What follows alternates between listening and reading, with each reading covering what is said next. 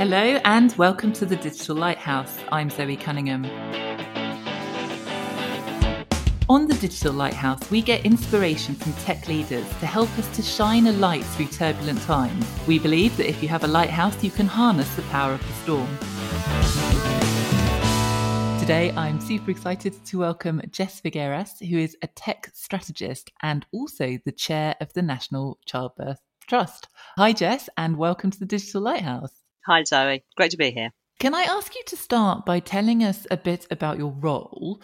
So, I guess, what does it mean to be a tech strategist? And maybe also a bit about the National Childbirth Trust. In my role as a tech strategist, I'm here to help startups and scale ups to grow and I work on them projects around market development, commercial strategy, product development. Right now, working on a really interesting range of projects for really different kinds of companies. But what they all have in common is they're all small and they believe there's growth out there for them, and I help them find it and go and get it obviously my other job i'm chair of the board of nct which is a large charity it's been around for 65 years so very very different kind of job and hopefully we can talk a bit more about that today.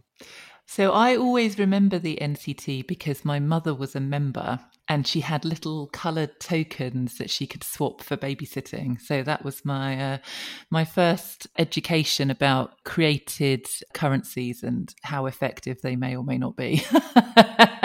Fantastic. Brilliant. So, how are times turbulent for you right now? And I guess at the NCT, but maybe also at the kind of other organizations that you work with? So, obviously, COVID, I mean, NCT, just like everybody else, has been really, really impacted by that so love your mother's story i mean what we're really known for is is peer support. I think nct probably was one of the first charities to really turn peer support into a you know massive nationwide movement. So you know the idea of parents supporting parents rather than just kind of waiting passively to be told what to do by the state you know was quite a kind of disruptive thing.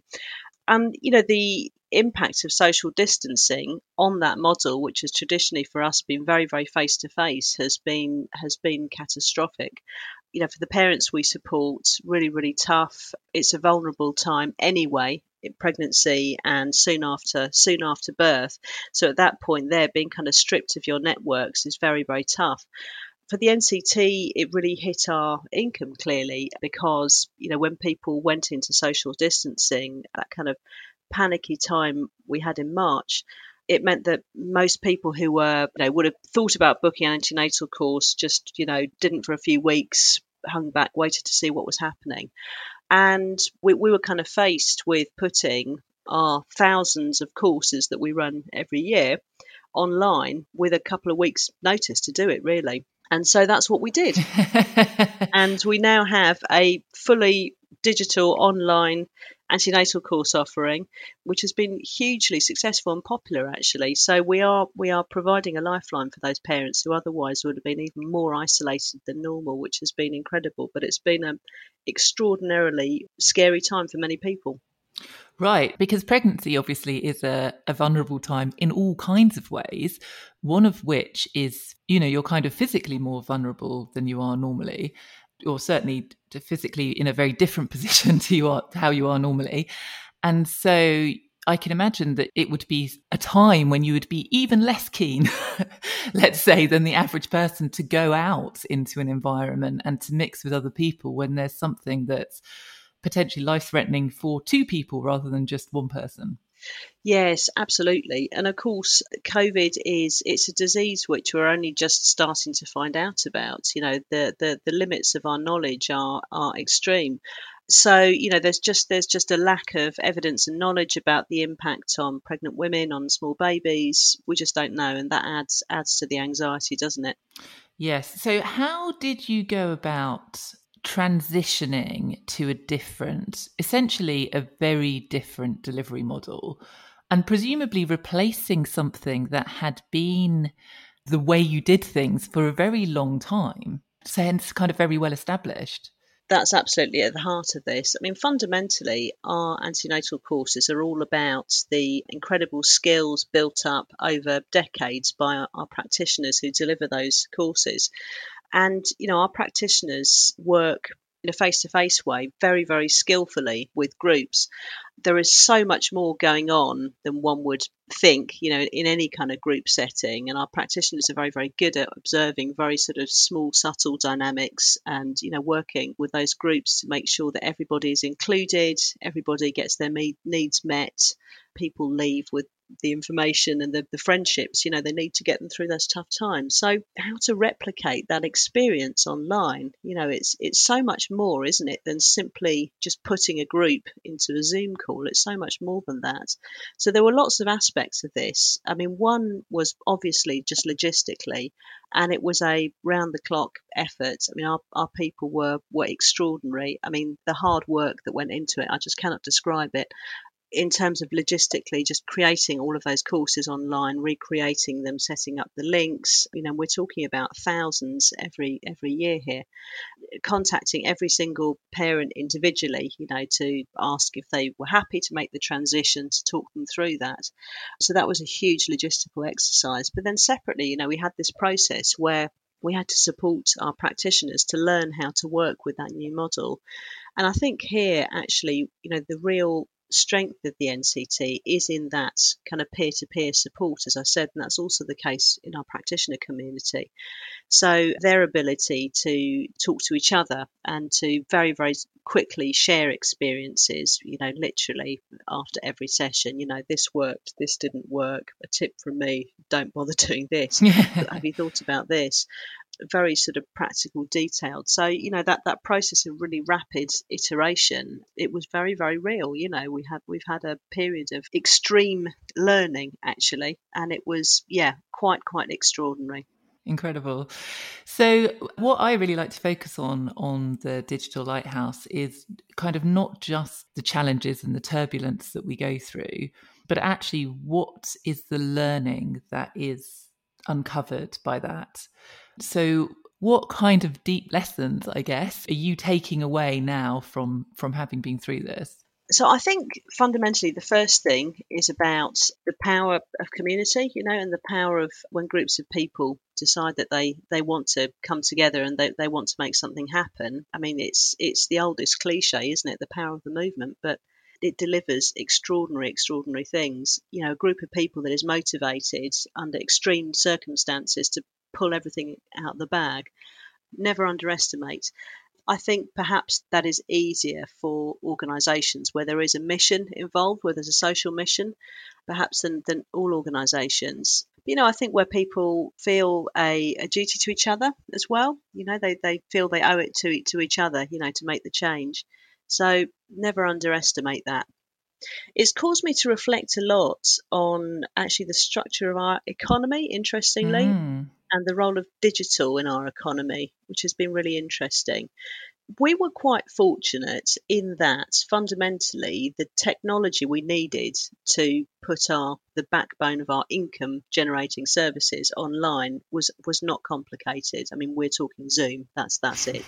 okay, so you know we were kind of lucky just zoomed everything we needed to. No, of course it doesn't. You know, we're looking forward to seeing much more innovation there, but fundamentally it wasn't that complicated.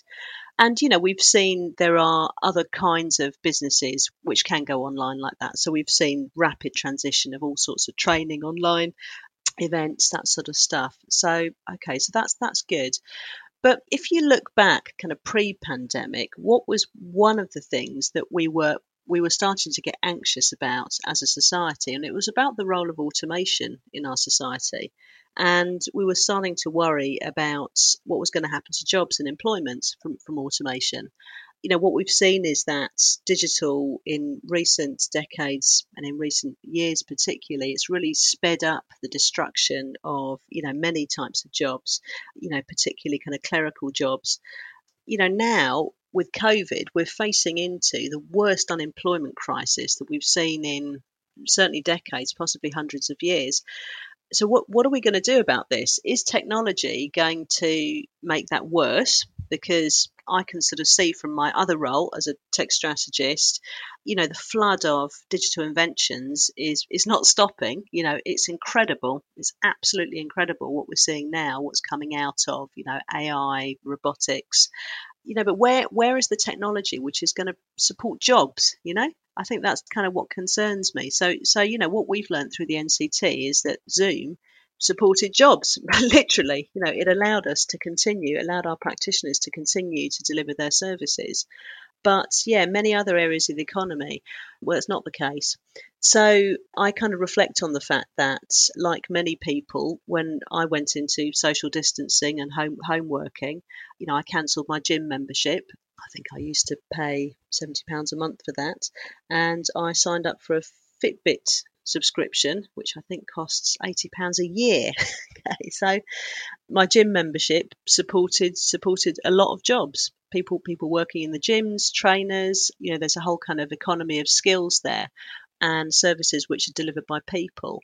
My Fitbit subscription, I suspect, supports far fewer jobs, you know, very, very highly skilled jobs, technical jobs, but the number of people actually able to use their skills in, in personal fitness, very, very small indeed.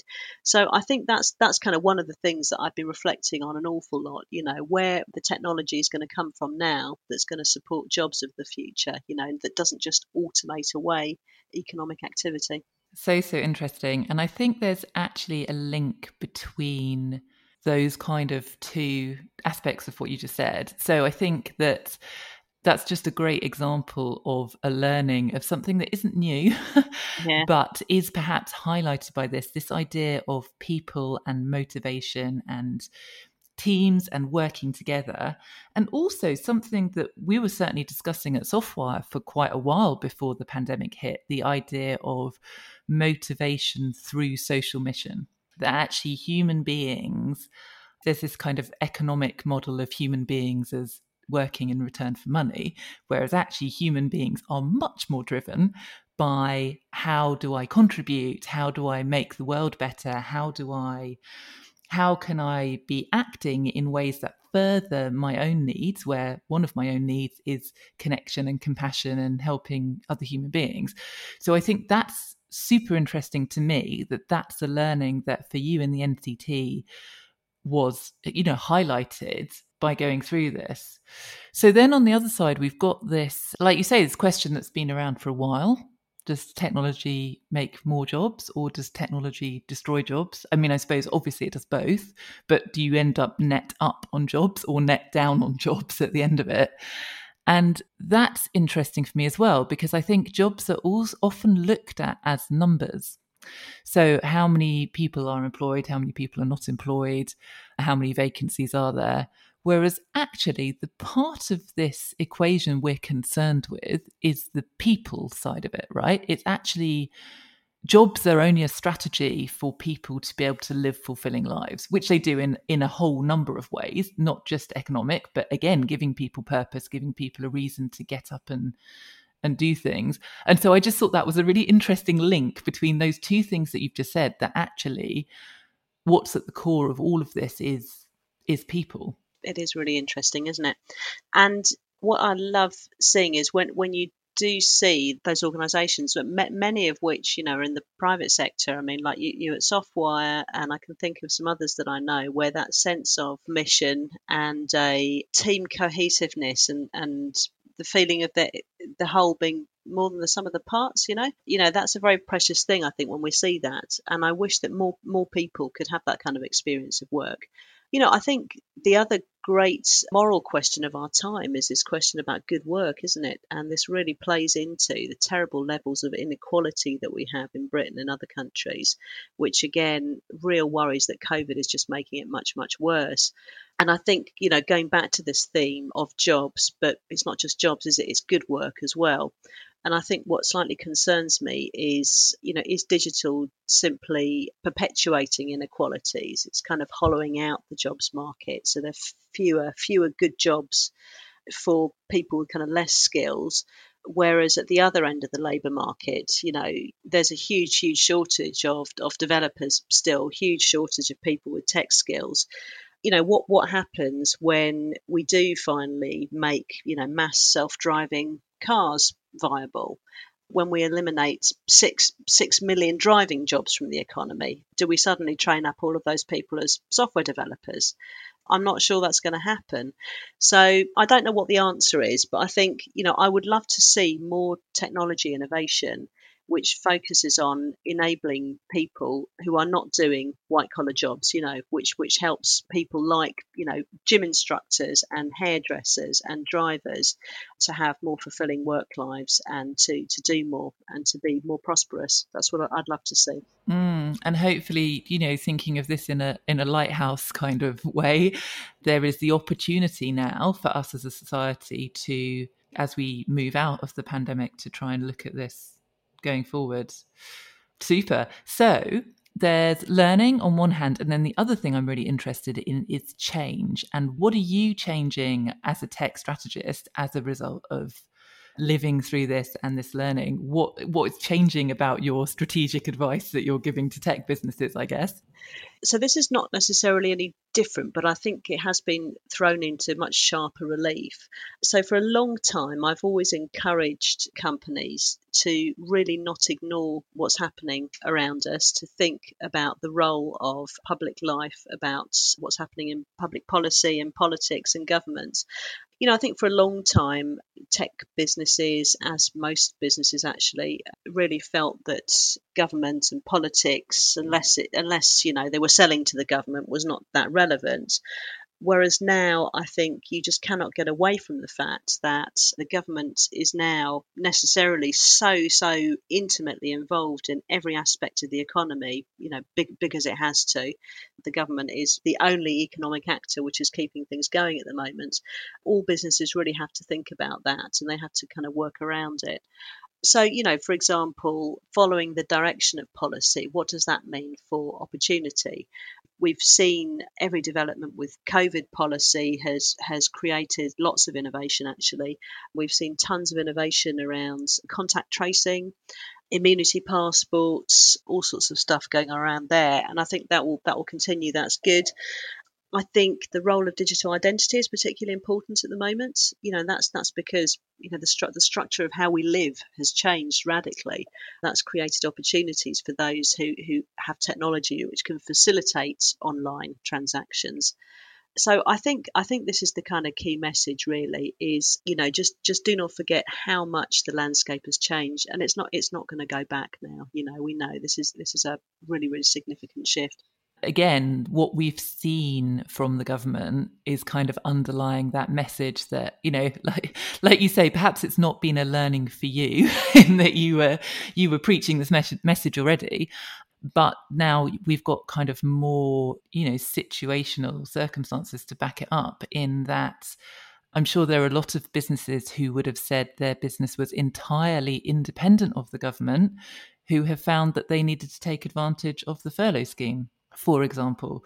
So there's a way in which it's highlighted the interconnectedness, really, of all of us. Yes, that's right. And I think what you said before, Zoe, about fundamentally it all coming down to people is absolutely right. And I think the other thing that has really changed is I think the way now that we are seeing people as not some kind of separate sort of silo area of business. You know, it's it's something only that HR people worry about. We're sort of seeing a fundamental rethink actually. So if you look at now during COVID, we also had the Black Lives Matter protests, which have created quite extraordinary change, I think you know, there's a lot of anxiety and trepidation about whether it would be just yet more kind of hand wringing and then everyone will forget about it. And I don't think that's what's happening actually. I'm seeing seeing real change in the way that organisations and businesses of all kind now are really thinking very, very hard about what it means to be diverse, what it means to be inclusive, really facing into some tough issues there and I don't think that's that's not going away. You know, I think this is a permanent permanent change in in the way that we see the role of organisations and businesses. You know, the other thing is now how we're talking and thinking so openly about mental health and particularly mental health at work and in relation to employment. And again, you know, goes back to that theme around good work and good employment you know, I think we're, we're seeing the fruition of some really significant social changes now, and we're not going back. I think this is a permanent change of the landscape. Well, that is fantastic. Just to finish, have you got any other thoughts on what the future looks like now, having been through what we have been through? I think that we are probably in the early stages of seeing some quite fundamental changes in the role of organisations and companies in our economy. I think there's a lot to play out here.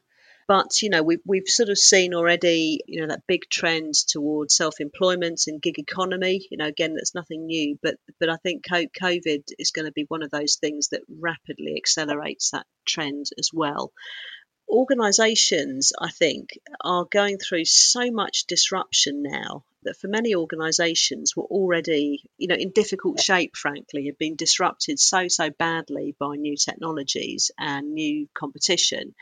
For many of those organisations, I'm afraid that COVID is going to be the thing that, you know, pushes them over over the edge. We're going to see many, many businesses, unfortunately, go under what happens to that economic activity? Much of it will continue in different different forms. I think we're going to see new types of organisation, new types of collective. I'm really, really interested in the power of social enterprise in particular and you know groups of people working together in, in more kind of loosely coupled ways. And I think the other factor that we shouldn't ignore actually, going back to where I started talking about what's happened with the charity I chair, is the role of volunteering one thing we've seen actually is you know a huge increase in the number of people who are available to volunteer right now and an increase in you know social need. But we've we've seen that, that there are kind of difficulties in matching those two things. And i think we're going to see a lot more innovation in terms of different ways to use technology to bring people together to to volunteer to help other member societies in new ways so I think hopefully that will be that will be something positive that comes out of this. Well, thank you so much, Jess, for coming on the show today to help us shine a light for others. Thanks for having me.